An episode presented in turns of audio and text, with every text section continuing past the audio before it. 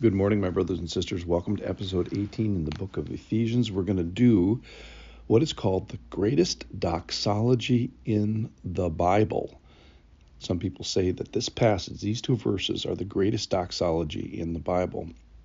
Now, you may ask, as I did, well, what is a doxology? Because I didn't know this morning either. A doxology is, quote, a liturgical formula of praise to God. It's a liturgical formula of a praise to God. So it's a praise formula. And here it is. Now, you may have heard this at the conclusion. This is where this is typically done, at least in my experience, at the conclusion of a service. And this is this is the the, the pastor.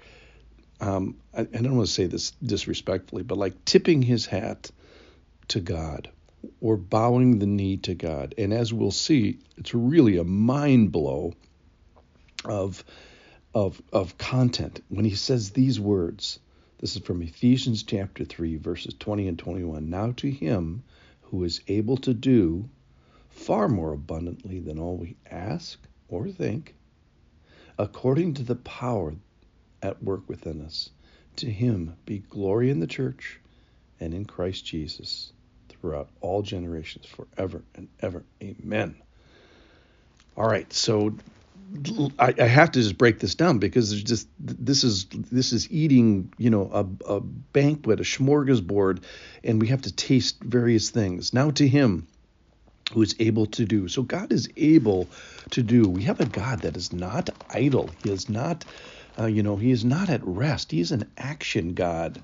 Um, and he's real and he's present and he cares and he allows us access. And he's able to do far more abundantly than all we ask or think. So he's given us this access, this prayer, this interaction. Uh, he's given us an attachment with him in salvation. But the second attachment he gives us is in our pleading the pleading of our words in our asking and in the the desires of our heart in the desires of our thinking. That is uh, a little soundbite for today. Our concerns concern god. That we have a god who cares.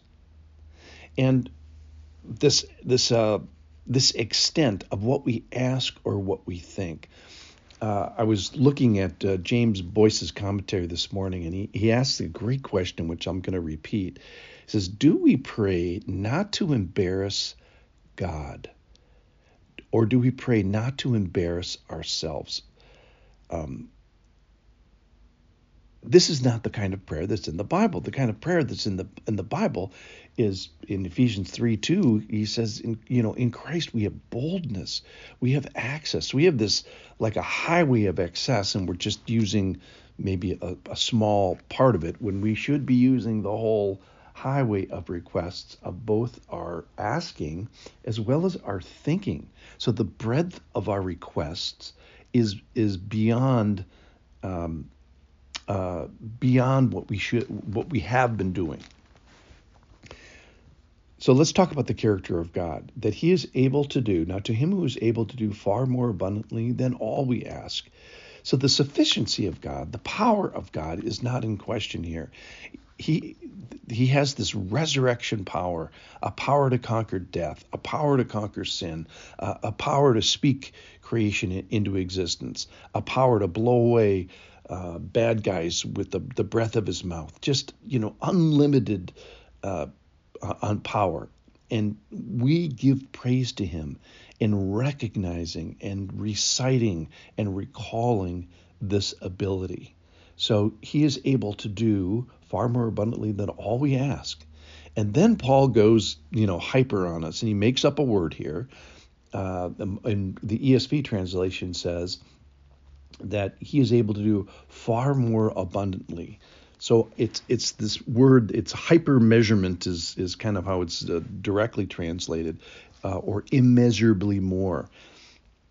Uh, if I ask that you do far more abundantly, Lord, this kind of gets you into the lump in the throat category of this verse uh, maybe even a little bit of, of fear and, and terror and making me uh, anxious in the sense of I feel like Isaiah Isaiah in chapter six where you see these glories of God, this the the true character of God, and He puts a burning coal to to His lips.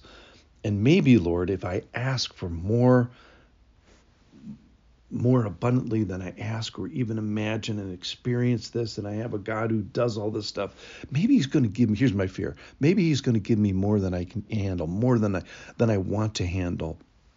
Well, no wonder. I was thinking about the verses right before this. He says, uh, remember, we asked yesterday uh, about having the strength to comprehend. I'm just looking for a guy that can take it. So maybe the maybe he prayed for strength to take it so that we could take this part of this verse, that we get the full measure, everything, uh, everything I can handle, and maybe even beyond it. This isn't the prosperity gospel. This is the humility gospel, and this is this is sourced in the nuclear power plant of God's of God's love and care uh, and His grace from chapter two uh, 2 4, but God being rich in mercy because of the great love in which He has loved us.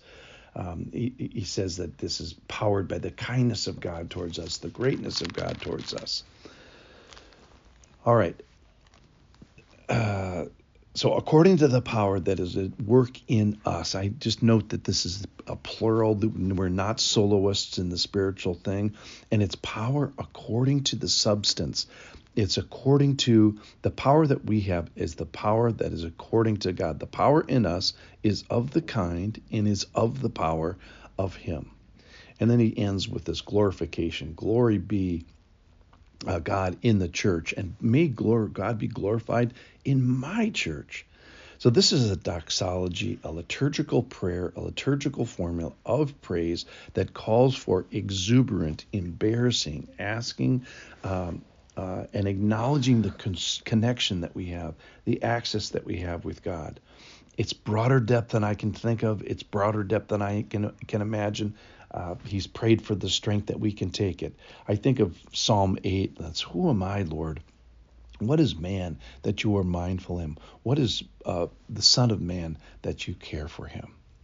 So now to him who is able to do far more abundantly than all we ask or think according to the power at work within us, to him be glory in the church and in Christ Jesus throughout all generations, forever and ever.